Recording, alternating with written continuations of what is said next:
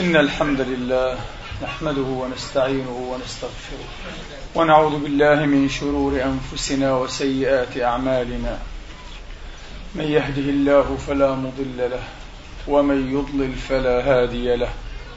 وأشهد أن لا إله إلا الله وحده لا شريك له. وأشهد أن سيدنا ونبينا محمدا عبد الله ورسوله. صلى الله تعالى عليه وعلى آله الطيبين وصحابته المباركين وأتباعهم بإحسان إلى يوم الدين وسلم تسليما كثيرا. عباد الله أوصيكم ونفسي الخاطئة بتقوى الله العظيم ولزوم طاعته. كما أحذركم وأحذر نفسي من عصيانه ومخالفة أمره. لقوله سبحانه من قائل من عمل صالحا فلنفسه. ومن أساء فعليها وما ربك بظلام للعبيد. أما بعد أيها الإخوة المسلمون الأفاضل أيتها الأخوات المسلمات الفاضلات خطر لي قبل وقت يسير البحث في معنى قوله صلى الله عليه وآله وأصحابه وسلم من لم يدع قول الزور والعمل به فليس لله حاجة أن يدع طعامه وشرابه. وذلكم في حديثه عن الصوم صلى الله عليه وآله وأصحابه وسلم. لماذا خص الزور أيها الإخوة؟ قولا وعملا بالذكر عليه الصلاة وأفضل السلام. هل يكون من مقاصد الصوم ومن غاياته السامية العليا أن يتحقق المسلم أيها الإخوة بخلق العدل الذي ينافيه الزور والعياذ بالله. فالشاهد بالزور القائل بالزور والعامل به بريء من العدل والعدل بريء منه. وهذا خلق أيها الإخوة لا تصلح الأمم ولا تستقيم حال الجماعات ولا حتى حال الأفراد بغيره. وبه قامت السماوات والأراضون. بالعدل قامت السماوات والأراضون. وهو الضمانة أيها الإخوة. العدل هو الضمانة الأولى لرحمة الله سبحانه وتعالى وتوالي نعمه وتأخير نقمه حتى وإن أشرك به العباد. فهو سبحانه وتعالى عز اسمه وجل مجده لفرط رحمته ولعظم حكمته وإطلاق عدله لا يعاجل خلقه وعباده بالعقوبة وإن أشركوا به وقصروا في حقوقه لأن حقوقه كما قرر السادة العلماء مبنية على المسامحة. أما حقوق العباد فشاء هو سبحانه وتعالى من شاء أن يبنيها على المشاحة على الشح والتضييق. الله ضيق جدا في حقوق العباد لكنه تسامح ووسع وأمهل. في حقوقه فسبحانه من إله لا إله إلا هو. على عكس ما يتوقع ربما إيه؟ جهلة بعض العامة من الأغمار والطغام من الناس. كيف لا وهو القائل سبحانه وتعالى؟ وما كان ربك ليهلك القرى بظلم وأهلها مصلحون. وهذه آية عجيبة جدا أيها الإخوة. دارت أقوال المفسرين في تأويلها على قولين اثنين. القول الأول حكاهما ابن جرير رحمة الله عليه واكتفى بهما. القول الأول أن المعنى وما كان ربك ليهلك القرى بظلم الباء هنا للملابسة وهي في موضع النصب على الحالية.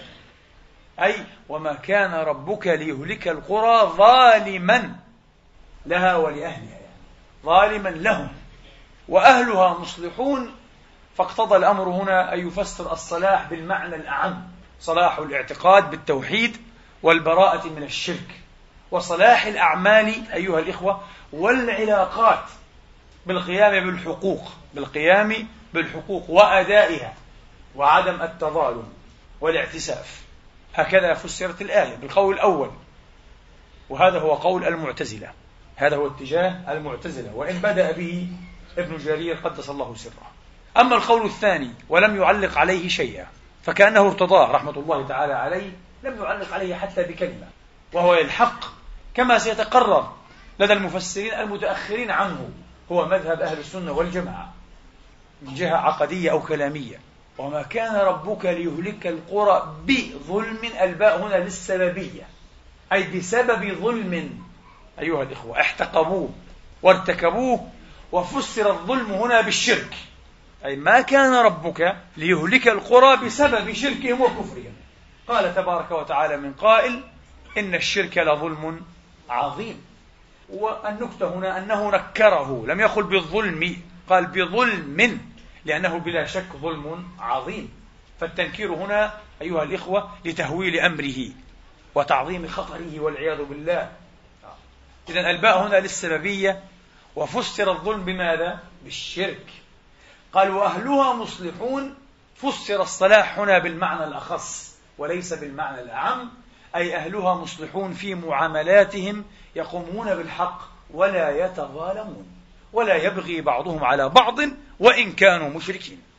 وهذا مذهب أهل السنة والجماعة وطريقة أهل السنة والجماعة. حياهم الله وبيئهم أيها الإخوة. لأن مثل هذه الطريقة في فهم هذه الآية الفريدة وهي فريدة بلا شك أيها الإخوة تؤكد أن هذه الأمة كان لها وهكذا كان أن تؤسس وعيا حضاريا ووعيا اجتماعيا من أرقى ما يكون. لم تجعل فيه حتى العقيدة أيها الإخوة صحة العقيدة بالمثابة المطلقة. وإن كانت العقيدة حين تصح تأتي أولا وقبل كل شيء ويصح بها وبعدها كل شيء. ولا يعني أيها الإخوة أنها إن لم تصح لا يصح أي شيء. هذا خلف هذا خطأ منطقيا. قد تفسد العقيدة ولا تصح وتصح أشياء بدليل هذه الآية وبدليل ما نعيشه الآن في عصرنا. نرى في هذه البلاد الأوروبية والأمريكية أيها الإخوة وغيرها من العدل ما لا نرى معايشيره في بلاد العرب والمسلمين. للأسف. نقول هذا ونحن متمررون ومكبودون للأسف الشديد. ومن هنا نرى ما هم فيه من هناء ومن دعم. ومن أمان وحتى من سعة في الأرزاق لأن الله تبارك وتعالى يمد ويبسط إذا قام عمود العدل بين الناس أيها الأخوة أكثر ما يبغضه الله تبارك وتعالى ويعاجل عليه بالعقوبة الظلم.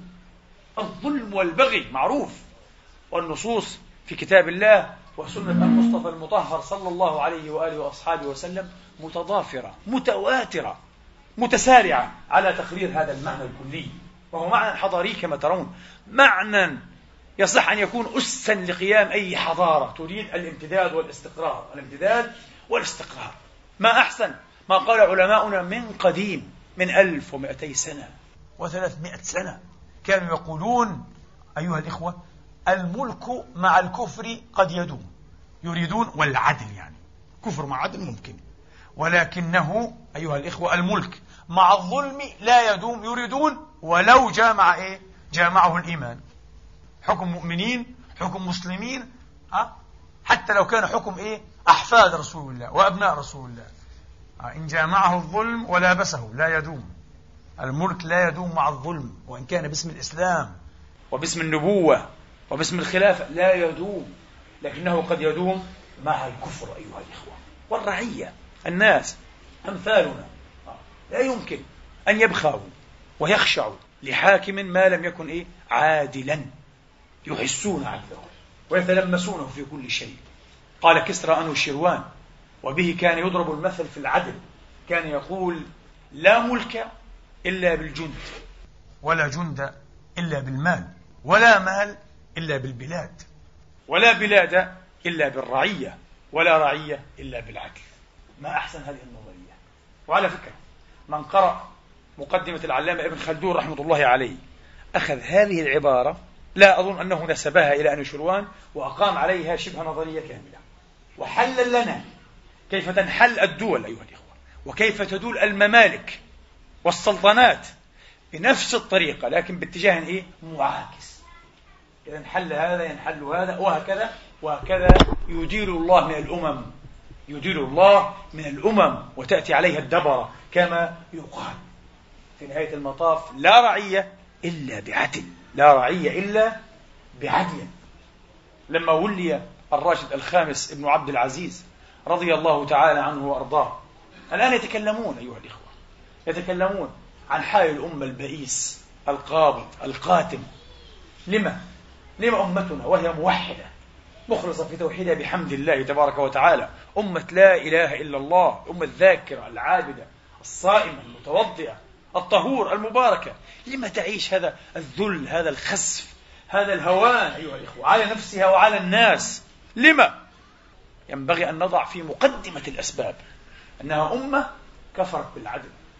لم تقم ميزان العدل في نفسها وبين أبنائها بين الرعية والراعي وبين الرعية بين أحد الرعية فيما بين بعضهم البعض.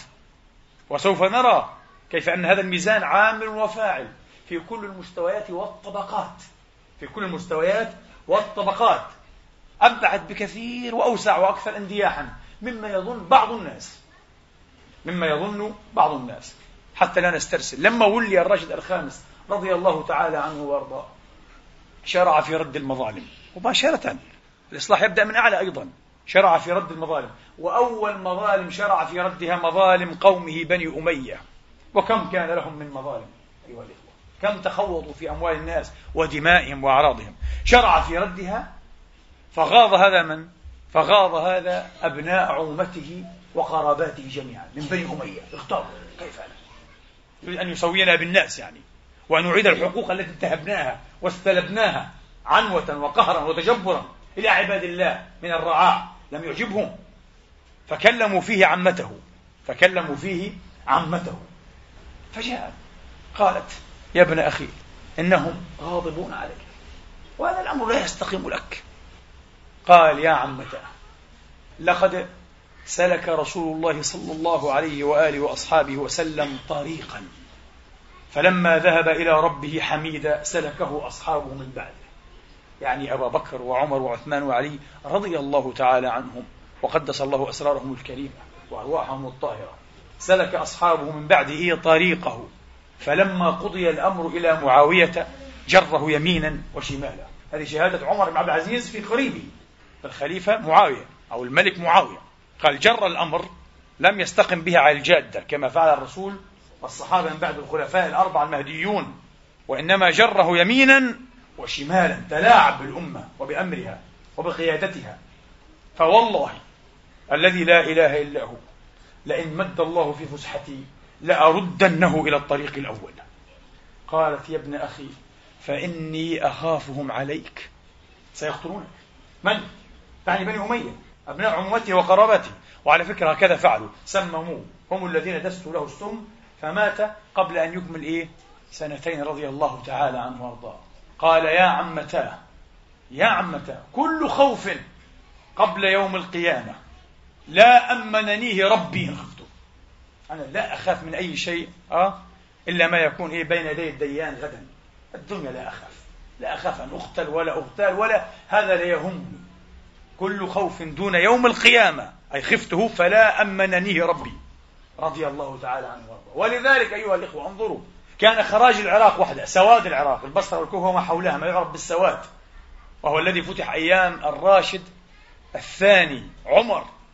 يا له من رأشد رضي الله تعالى عنه وأرضاه. عمر فاروق هذه الأمة ملهم هذه الأمة عبقري هذه الأمة رضوان الله تعالى عليه إلى يوم الدين. كان خراج سواد العراق تعرفون كم أيها الإخوة؟ مئة وسبعة وثلاثين مليونا فقط من سواد العراق بالعدل. فلم يزل يتناقص مع الظلم الذي طرأ بعد ذلك.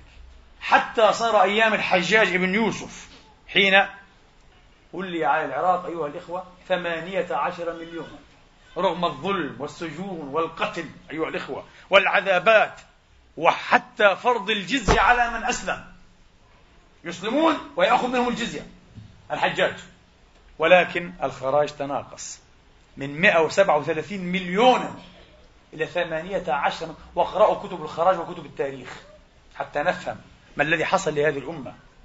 فلما ولي ابن عبد العزيز رضي الله تعالى عنه وأرضاه ارتفع في السنة الأولى مباشرة إلى 30 مليونا من غير سجون من غير تعذيب من غير جزية. وقد كتب إلى ابن حيان ولي على مصر قبحك الله. قال إن جاءك أو إذا جاءك كتابي هذا فضع عنهم الجزية وليس ضع عليهم الجزية. فإن الله بعث محمدا هاديا لا جابيا. قال هؤلاء يتتابعون في الإسلام. والجزية قال تخربت. قال قبحك الله قال قبح الله هذه المقالة. هذه طريقة بني أمية. يدفعون المسلمين الجزية. من أسلم اليهود أو النصارى. قال فإن الله بعث محمد هاديا لا جابيا. لا نريد أموال الناس. نريد الهداية لهم. نريد صلاح آخرتهم. وعمران إيه؟ آخرتهم. تعمر الدنيا من تلقائها بإذن الله تبارك وتعالى. عمر بن عبد العزيز وقف الفتوحات. لم يفتح في عز في مدته بلد أيها الإخوة. قال لا لا نريد فتوحات. فتوحات لماذا؟ والأمة جائعة الأمة جوعة. لكن الله تبارك وتعالى بعدله أشبعها وبعدله رواها وبعدله كفاها. ارتفع خراج السواد من سبعة عشر مليونا إلى ثلاثين مليونا في السنة الأولى. ليرتفع في الثانية إلى ستين مليونا. وقال قدس الله سره لئن حييت لأبلغن به ما كان أيام أمير المؤمنين عمر ابن الخطاب رضي الله تعالى عنه وأرضاه. عمر أصبح الغاية أيها عمر هو السقف. عمر هو الغاية الأبعد رضي الله تعالى عنه وأرضاه. هذا ابن عبد العزيز. يبكي مرة فتراه زوجه فاطمة بنت عبد الملك رضي الله عنها. فتقول له يا أمير المؤمنين جعلت فداك. ما الذي أبكاك؟ يبكي بحرقة. فقال يا فاطمة لقد وليت هذا الأمر. وليت أمر هذه الأمة صغيرها وكبيرها أسودها وأحمرها دانيها وقاصيها. ثم تذكرت العاجز الفقير والمسكين المحتاج والأسير البعيد. والغريب الضائع. وعلمت أن الله تبارك وتعالى سائلي عنهم وأن محمدا صلى الله عليه وسلم حجيجي فيهم فخفت ألا تثبت لي أمام الله حجة. فهذا الذي أبكاني. طبعا. هذه الحقيقة. هذه حقيقة من ولي شيئا من أمر المسلمين. ستسأل عنهم جميعا. ستسأل عن كل المولى عليهم عن كل من هم في ولايتك. لا محالة. أما أن تتخوض في أموالهم وفي أعراضهم وفي دمائهم ثم تظن أنك ستنجو لا أنجاك الله البعيد كما يفعل كل هؤلاء الظلمة لا نجاة لا احتمال للنجاة أصلا. كان يبكي مع عدله رضي الله تعالى عنه وأرضاه. يبكي مع عدله. وهذه الأمة أيها الإخوة صدقوني حتى أيام كان لها عز ونصف عز وربع عز كان فيها ربع عدل ونصف عدل. ولذلك استمر عزها على قدر ما تحققت بالعدل فظلمتها. لم يخلق من عدل ولو نسبي. ليس كاليوم عم الظلم أيها الإخوة عم الظلم شيء فظيع. لذلك قال لي أحدهم أمس بارك الله فيه وسمع قصة يشتم منها رائحة الظلم وعدم العدالة. قال نحتاج رحمة. قلت لا لا نحتاج رحمة نحتاج عدالة. ثم ليأتي بعد ذلك حديث الرحمة. دعني من هذه الرحمة. الكل يدعي أنه رحيم وأنه رؤوف وأن قلبه مع الأمة. لا لا نريد هذه الرأفة. أريد عدالة. تنطبق على الجميع على الكبير والصغير. وليأتي حديث الرحمة بعد ذلك. إذا أيهما أولى؟ العدالة قبل الرحمة. عمر بن الخطاب لما رأى قاتل أخيه زيد بن الخطاب قتل في الجاهلية. هذا ثأر جاهلي. وعمر الآن أمير المؤمنين المهيب الجليل. فرآه فبادره عمر بقوله لن أحبك حتى تحب الأرض الدم. عمر كان صادقا مع نفسه. كلما رآه تذكر أخاه الذي قتل هكذا ظلما في الجاهلية. قال أنا أبغضك ولن أحبك. والرجل كان داهية وكان فصيحا مبينا. قال يا أمير المؤمنين هل يحملك هذا على ظلمي أو منع حقي؟ قال لا حاشا لله. قال فلا يأسى على الحب إلا النساء. لا أحب. لا تحب ليست قضية. لا تريد أن ترحمني ليست قضية. المهم اعدل معي. أعطني حقي وعمر هو أبو العدالة. ذكرني هذا بقصة رجل من أصدقائنا.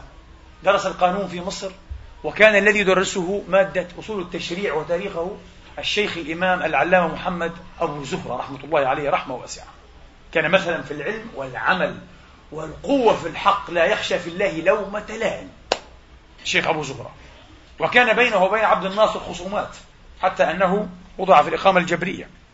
وحرض عبد الناصر شباب الثورة لكي ينتفوا لحيته. ولم يجرؤ أحد أن يفعل هذا. ولم يجرؤ عبد الناصر أن أن يأمر بسجن أبي زهرة العالم الرباني. قدس الله سره قد مضيا كلاهما إلى الله. إلى ديان يوم الدين نمضي وعند الله تجتمع الخصوم وأبو زهرة لم يكن إخوانيا ولا غير إخواني. كان عالما أزهريا بغير لافتة حزبية أيها الإخوة ومع ذلك أنه كان يقول حق لم يعجب. لم يعجب عبد النصر ولا غيره. ليس لأنه حزبي أيها الإخوة. لا.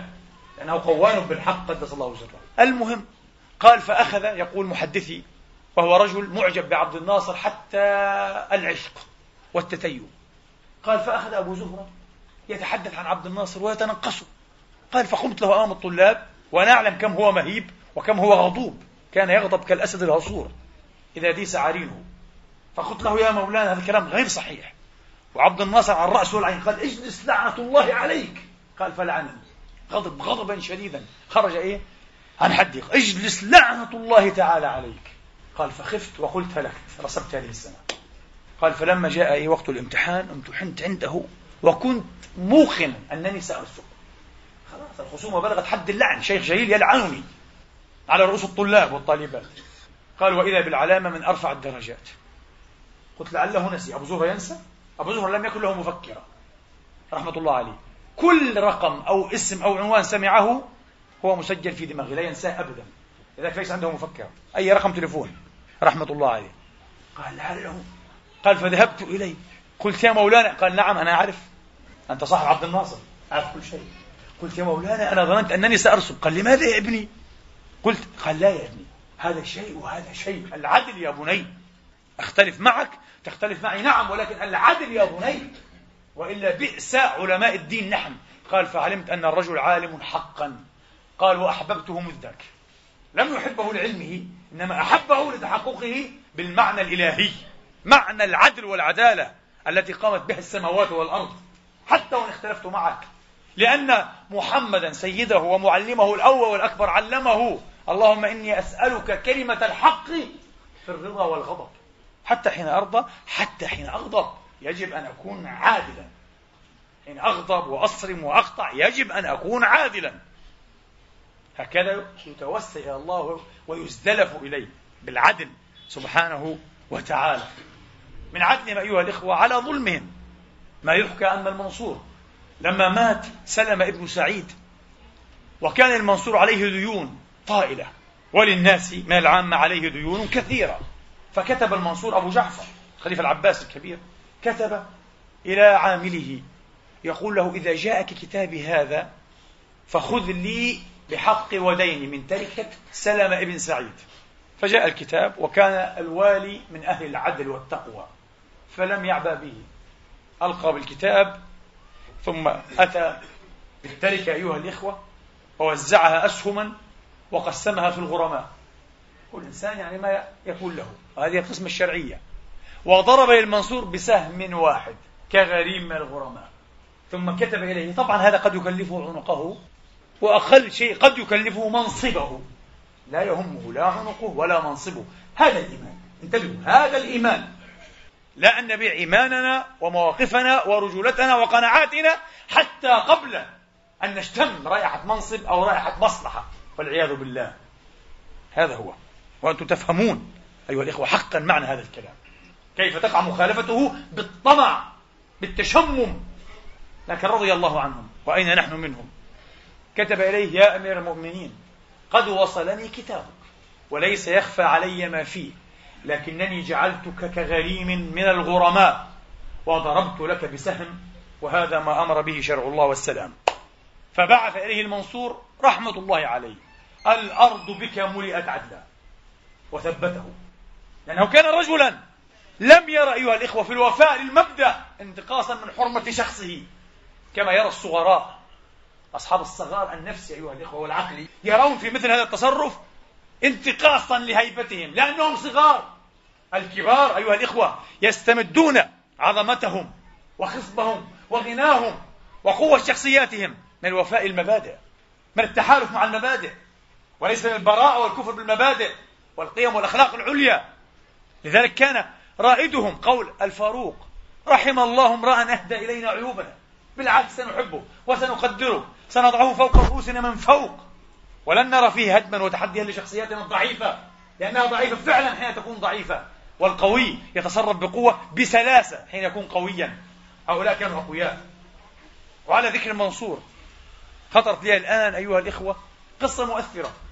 جاءه رجل مرة وقد ظلمه أحد ولاة المنصور ضيعته. أخذ أرضه بما فيها من أبنية وأشياء الضيعة أخذها. فجاء الرجل واستأذن فأذن له فدخل على أبي جعفر وقال أصلح الله أمير المؤمنين. أصلح الله أمير المؤمنين. أأذكر شكاتي أم أضرب قبلها مثلا؟ قال بل اضرب مثلا. حسن التوسل أيها الإخوة. كيف يترجمون عن شكاواهم عن مطالبهم. أصلح الله أمير المؤمنين. أذكر شكاتي أم أضرب قبلها مثلا؟ قال بل اضرب مثلا. قال يا أمير المؤمنين إن الطفل عافك الله إذا أراد أن يشتكي اشتكى إلى أمه ظنا منه أنه لا ناصر له إلا هي. فإذا اشتد وترعرع تركها وصار إيه؟ وصار يشكو إلى أبيه لأنه يراه أقوى منها وأمنع. حتى إذا بلغ مبلغ الرجال رأى أن الوالي أحق بأن يشتكى إليه لأنه أقوى وأنفذ من أبيه. حتى إذا استحكم عقله وعلى مقامه توسل في الوصول إلى السلطان. لأن السلطان هو السلطان. فيا أمير المؤمنين فإن لم ينصفه ويشكيه فإن لم ينصفه ويشكيه. شكى فأشكى أي أزال شكاته. رد مظلمته. فإن لم ينصفه السلطان ويشكه أي يزيل شكواه ومظلمته عاد بشكواه إلى الديان لعلمه أنه فوق كل ذي سلطان. ويا أمير المؤمنين قد ظلمت فإما أنصفتني وإلا فأنا متوجه إلى بيت الله الحرام الموسم. فداع هناك قال لا يا عبد الله والله شيء تخشع له الأبدان. ما هذا الفقه؟ ما هذه العقول الربانية؟ ولذلك أيها الإخوة أنا أقول لكل مظلوم لماذا نظلم ولا ينتصر لنا؟ تعرفون لماذا؟ لأننا لا نعرف كيف ننتصر. لا نعرف كيف ننتصر. ننتصر بالسباب بالشتائم بالقذف بالنكات بالكلام الفارغ بالإرهاب أحيانا وقتل الأبرياء. يشكو ظلم الحاكم يقتل أطفال المدارس والسواح أيها الإخوة السائحين يعني والناس في الشوارع. ما هذا الجنون المنفلت؟ ليس هكذا. فدعا ربه أني مغلوب فانتصر. قد يقول مظلوم مولانا هل تعطيني طريقة أو أسلوبا؟ أنني إذا ظلمت لبيت دعوتي وحصلت غلبتي وانتصاري ممن ظلمني قلت له أنت مسكين. أنت جاهل يا مسكين. في الصحيحين لما بعث صلى الله عليه وآله وأصحابه وسلم تسليما كثيرا معاذا إلى اليمن الحديث الصحيح المشهور جدا. قال له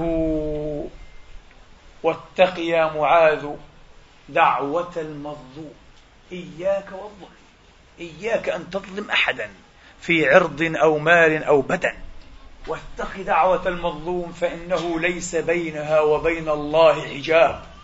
هل يريد المظلوم بشرى أعظم من هذه البشرى؟ كل مظلوم.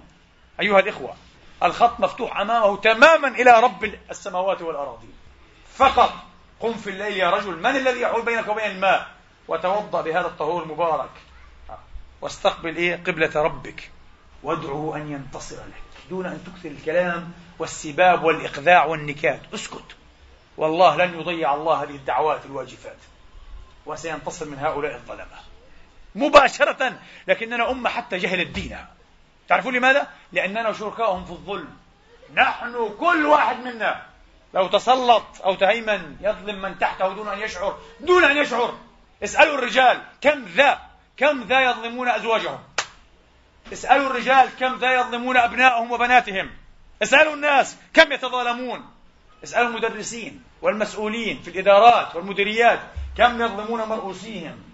اسألوا لأننا شركاؤهم في الظلم. ولذلك لا نعرف طريق الانتصاف من هذا الظلم أيها الإخوة. والظلم يعم ويطم كل يوم يزيد يخنقنا أيها الإخوة. يمرر حياتنا يسود عيشنا. الظلم والعياذ بالله. أحال حياتنا إلى حياة أشبه بحياة الحشرات والديدان لا معنى لها. فرحت جدا بكلمة أخ لي أمس. وأنا معجب بخصال كثيرة في هذا الرجل سبحان الله. وهو من الناس الأخفياء هكذا الأتقياء الأخفياء. والله شيء عجيب هذا مثالي في نظري هذا الرجل. قال لي وهو من الذين يتحدثون قليلا لكن يفعلون كثيرا. قال لي أمنية واحدة في الحياة. قلت ما يا أخي؟ قال أن أبقى أقول بما أعتقد كلمة الحق دون أن أخاف من أحد إلا الله. قلت ما شاء الله. أعظم أمنية. هي ما تجعلك إنسانا رجلا حرا أبيا. كما أرادك الله. الله لم يجعل لأحد سلطان على قلبك. فلما يكون لأحد سلطان على لسانك؟ لتقل قناعتك ولتضحي مصلحتك. ولتضحي صدقتك ولتضحي مصالح الناس ورضاهم. قل ما أنت مقتنع به. قل ما يشهد لك عند الله تبارك وتعالى. ولا تحقرن نفسك. هكذا تتحقق إنسانيتك. ونعود إلى الظلم أيها. والظلم كما قلت. كم ذا نتظالم نحن. أقول لهذا الذي لا يعدل بين أزواجه أو بين أبنائه. اليوم تلونا عليكم في خطبة العيد المبارك حديث النعمان ابن بشير. الذي أعطاه والده هدية صدقة من ماله تصدق بها عليه. فأمه رضي الله عنها وأرضاها. قالت له لا. عمرو بنت رواحة قالت لا حتى تشهد الرسول يا أخي. ما أعظم هذه المرأة. ما أعظم. هل نحظى بأمثال هؤلاء النسوة الآن؟ أنا أتساءل يعني. أتمنى هل نحظى إن شاء الله؟ إن شاء الله. كثر الله أمثالها. فجاء الرجل وسمعت من الحديث النبي قال لا فإني لا أشهد على جور. لا تشهدني على جور على ظلم. قال ما لم تعط بقية أبنائك. آه. مثله فأنا لا أشهد. انتبه أيها الأب لا تفرق. والنبي قال في حديث آخر في رواية أخرى في نفس القصة والسياق ومخرج أيضا في الصحيحين اتقوا الله أيها الناس واعدلوا في أولادكم. اعدلوا. العدل ليس أمام القاضي في المحكمة. العدل دائما في كل الساحات. كل ساحات التعامل هي ساحات قضاء ومحاكم ربانية. فانتبه اعدل. اعدل في حكمك في كلامك في نقدك في نظرك. أنا الآن أيها الإخوة والله شيء مخيف هذا. لم أكن ألتفت إليه كثيرا. وأحاول أن أطبقه. حتى في نظري إليكم سأحاسب على هذا يوم القيامة. ما ظنكم؟ أنتم الآن جمهور تستمعون. يجب أن أوزع نظري بالتساوي وإلا سأحاسب على هذا. هل سمعتم مثل هذه العدالة في دين الأديان؟ في شرع من الشرائع؟ أبدا. شيء عجيب دين ولها طابعها القدسي الدياني وليس القضائي. قال حسن البصري إن المعلم إذا قوطع على الأجرة فلم يعدل بينهم كتب من الظلمة. المعلم الملا الشيخ في الكتاب في المسجد إذا قوطع إذا كان يأخذ أجره أيها الإخوة ولا يعدل بين المتعلمين جاء ظالما يوم القيامة. ومثله روي عن مجاهد ابن جبر تلميذ ابن عباس. وسأحكي لكم قصة. تبكي القلوب الخاشعة.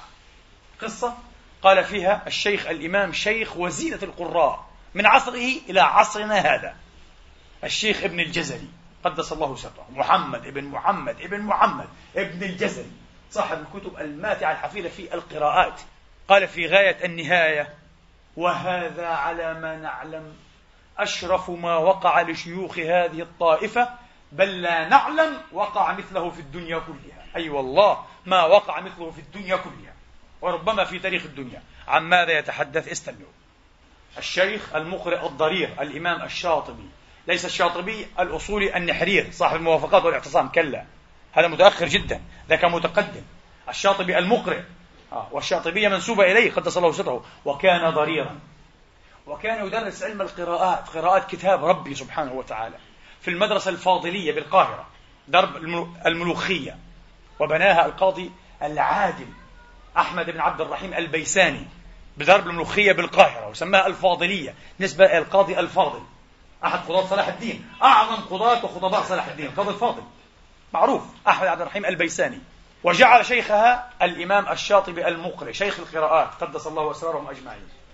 وكان هذا الشيخ الضرير قدس الله سره يصلي الصبح بغلس يعني في أول وقته. اختلاط الظلمة بشيء من النور.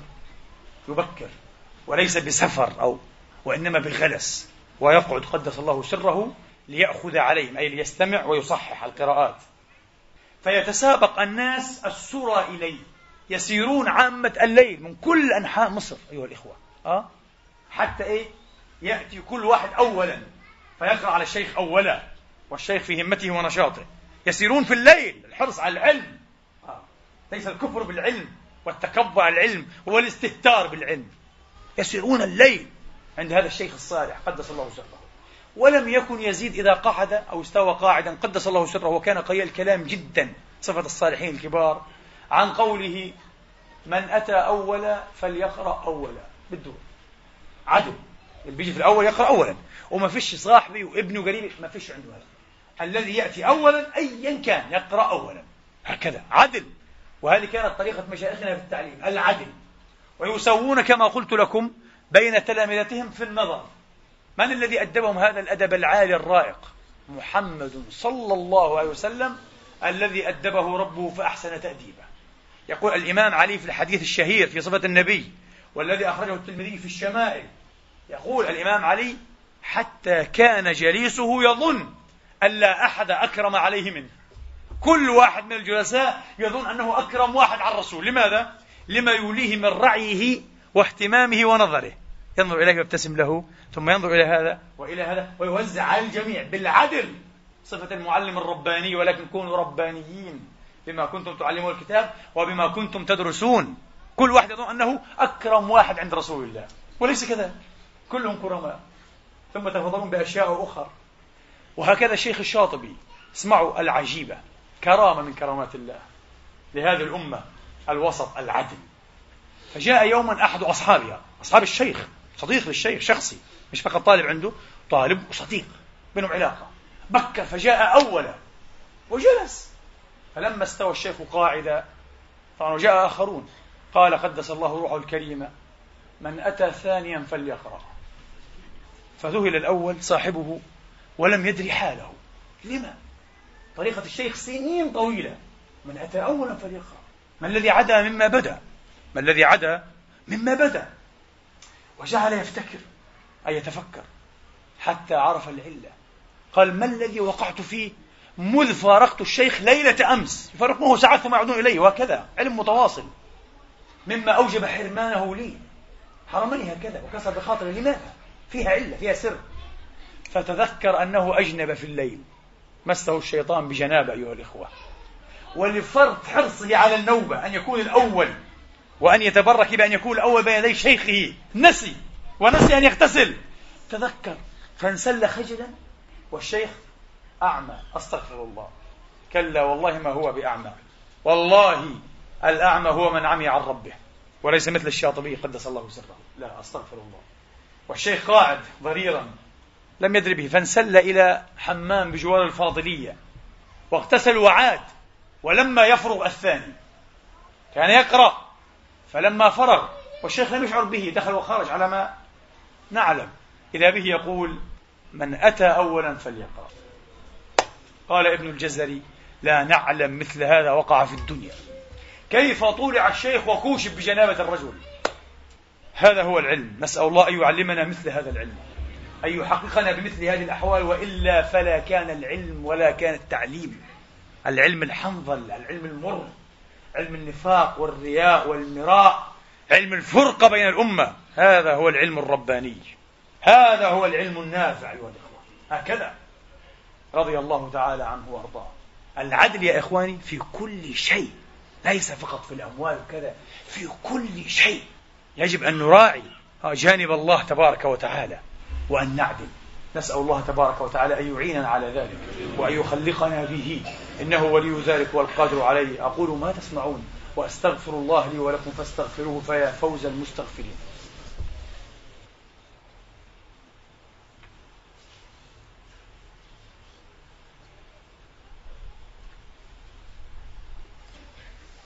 الحمد لله رب العالمين. الحمد لله الذي يقبل التوبة عن عباده. ويعفو عن السيئات ويعلم ما تفعلون ويستجيب الذين آمنوا وعملوا الصالحات ويزيدهم من فضله. والكافرون لهم عذاب شديد. وأشهد أن لا إله إلا الله وحده لا شريك له القائل ولا يجرمنكم شنآن قوم على ألا تعدلوا. اعدلوا هو أقرب للتقوى واتقوا الله. إن الله خبير بما تعملون. والقائل سبحانه من قائل كونوا قوامين بالقسط شهداء لله.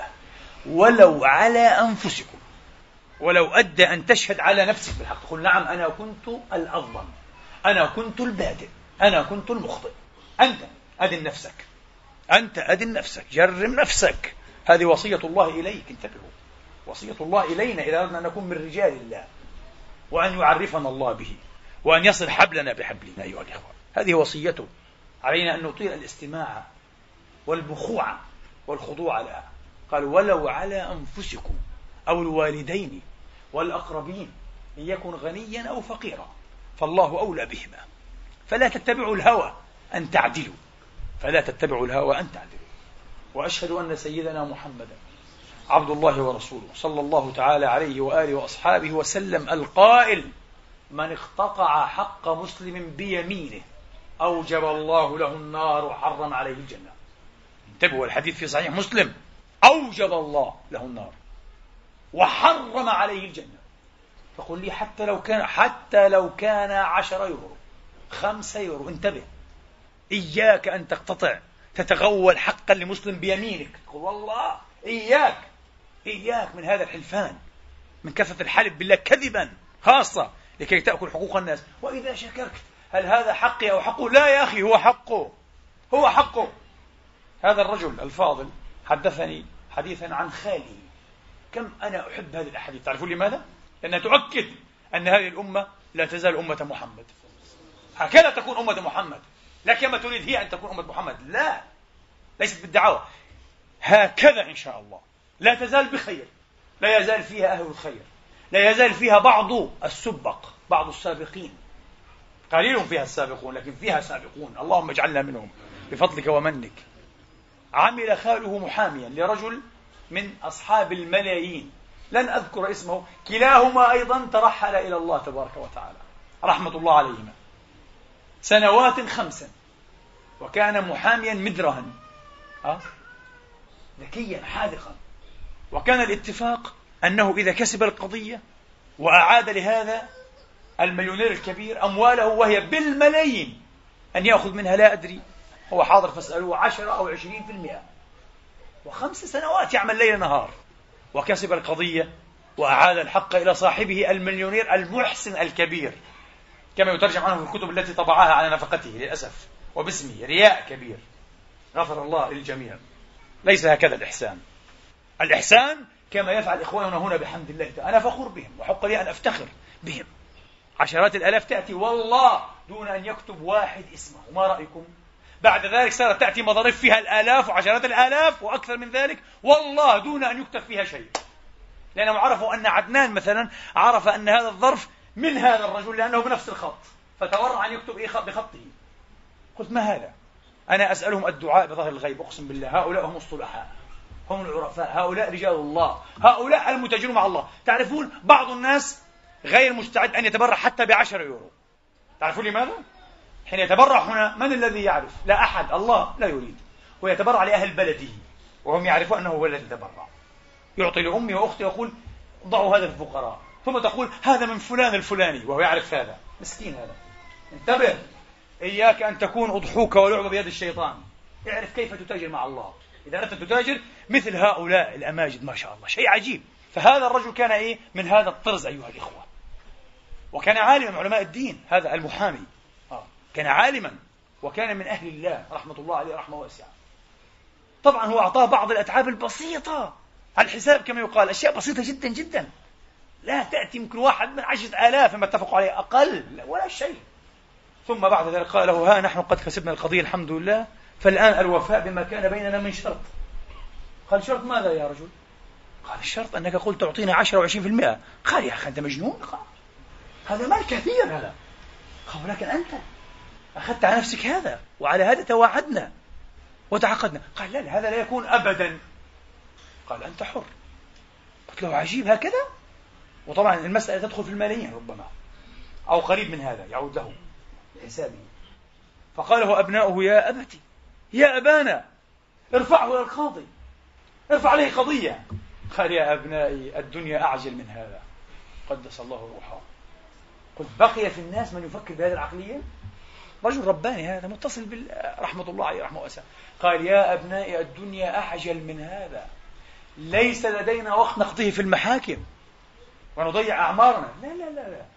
لنحتفظ بأعمالنا ونجعلها خزانة للعمل الصالح والذكر والعبادة. وتركه. قالوا فادعوا عليه قال لا أدعو عليه ولكن أوكل أمره إلى الله. أدعو عليه لماذا أدعو عليه رحمة الله عليه رحمة واسعة. هذا هو المحسن وليس ذاكم المرائي. الذي يكتب على صفحات الكتب الأولى. طبع على نفقة المحسن الكبير فلان الفلاني. غفر الله له ولوالديه وللمسلمين أجمعين. كلام فارغ. كله كذب هذا والله العظيم. كذب على أنفسهم وليس على الله على أنفسهم وعلى المسلمين. المحسن هو هذا. هذا الذي يعرف الله أيها الإخوة. هذا الذي يعامل الله. لكن أين العدل؟ وأين العدالة؟ ألم يسمع المحسن الكبير الذي كان يطبع كتب التفسير وكتب السنة المحمدية. بهذا الحديث الجليل من صحيح مسلم. من اقتطع مال مسلم بيمينه أوجب الله له النار وحرم عليه الجنة. المسألة يا أحبابي يا إخواني يا أخواتي ليست بالشطارة ولا بالفهلوة. المسألة ابتلاء والله العظيم. والله كل واحد منا يبتلى. والله يبتلى أيها الإخوة بطريقة وبأخرى. فانتبه دائما أنت تبتلى. فاحرص أن تكون من الناجحين في الابتلاء. إياك أن ترسب إن رسبت فأنت الخسران في الدنيا والآخرة. وبعدين في أشياء لا تعوض. سأختم بوصية لنفسي وإياكم أيها الإخوة. أهواؤنا سيئاتنا نقائصنا الباطنية النفسانية. هي مثل العشب الصغير الأخضر الغض الطري. تعرفونه؟ أنا رأيت هذا بعيني. عشته. عشته تجربة. اعتبرت. والمؤمن لابد أن يكون له في كل شيء فكرة ليستخرج من كل شيء عبرة. العشب الصغير هذا الطري الرطب الغض أيها الإخوة. إذا تركته شهرين ثلاثة حاول بعد ذلك أن تقصه بكل هذه المشينات كما يقال لن تستطيع. سيعطبها لأن هذا العشب سقي. وترك أيها الإخوة. ترعرع شب بدأ يخشوشب قال لي أحدهم أنت لا تدري يا شيخ إذا تركته خمسة وستة أشهر يصبح هكذا ويصبح خشبا حقيقيا. شهواتنا هكذا. انتبهوا. نقائصنا هكذا إذا تركناها ولم نهتم بها ولم نعالجها حقيقة لم نواجهها حقيقة وعلمنا أنها مهلكات. يجب أن نعرف أنها مهلكات مرديات تدمرنا تدمر دنيانا وآخرتنا. ويجب أن نجتزها أولا بأول. انتبهوا وهي تعود تنبت مثل هذا العشب. هذا العشب فيه آية. لا بد أن نقوم بحلجها وجزها أولا بأول دون أن نتساهل فيها ودون أن نقول هي أشياء بسيطة يا أخي. يعني ما في شيء شيء بسيط هذا. كذبة من هنا نظرة من هنا آه تدليس من هنا نوع من الخداع والشطارة يعني. صح نأخذ به حقوق الناس لكن ليس بطريق النهب أو السلب أو السرقة ولكن نوع من الفهلوة. إياك يا رجل إياك والله. ستؤول صراخا كبيرا وتؤول كذابا دجالا وتؤول آكل لأموال اليتامى والمساكين وحقوق المسلمين دون أن تدري. ستؤول زنديقا وأنت لا تعرف. وهذه خطوات الشيطان التي نهينا عن أن نتبعها. ولا تتبعوا خطوات. لم يقل مشوار أو حتى لم يقل طريق لأن الشيطان يستخطيك خطوة خطوة. تزل خطوة؟ يستخطيك ثاني. حتى ترى نفسك وإيه وقد هلكت. أسأل الله لي ولكم العصمة والسداد. اللهم إني أسألك بأسمائك الحسنى وصفاتك العلى أن تمن علينا من لدنك برحمة تهدي بها قلوبنا وتجمع بها أمورنا وتلم بها شعثنا وتزكي بها عملنا وتحفظ بها غائبنا وترفع بها شاهدنا وترد بها ألفتنا وتعصمنا بها من كل سوء برحمتك يا أرحم الراحمين. اللهم اهدنا فيمن هديت وعافنا فيمن عافيت ولا تبتلنا فيمن ابتليت. وإن ابتليتنا فثبتنا وصبرنا وأنجحنا ووفقنا برحمتك يا أرحم الراحمين. نسألك فعل الخيرات وترك المنكرات وحب المساكين وأن تغفر لنا وترحمنا. وإذا أردت بعبادك فتنة فاقبضنا إليك منها غير مفتونين ولا مبدلين ولا مغيرين ولا تبعثنا خزايا ولا نادمين. برحمتك يا أرحم الراحمين. اللهم اغفر لنا ما كان منا. اللهم أحسن إلينا فيما بقي من أعمالنا كما أحسنت إلينا فيما مضى من أسناننا. برحمتك يا أرحم الراحمين. اللهم إنا نسألك أن تجعل خير أعمالنا خواتيمها وخير أعمالنا أواخرها وخير أيامنا يوم نلقاك يا رب العالمين. أحينا على شهادة أن لا إله إلا الله محمد رسول الله. اللهم اجعلها حليفنا في ليلنا ونهارنا في سرنا وظاهرنا وباطننا في يسرنا وعسرنا ومنشطنا ومكرهنا وفي كل حالنا. اللهم اخلطها بدمائنا وعروقنا وأبشارنا وعظامنا وشعرنا يا رب العالمين. أحينا عليها وعليها أمتنا وابعثها علينا يوم نلقاك غير خزايا ولا مكسورين. برحمتك يا أرحم الراحمين. عباد الله إن الله يأمر بالعدل والإحسان وإيتاء ذي القربى وينهى عن الفحشاء والمنكر والبغي يعظكم لعلكم تذكرون. فستذكرون ما أقول لكم وأفوض أمري إلى الله. إن الله بصير بالعباد. قوموا إلى صلاتكم يرحمني ويرحمكم الله.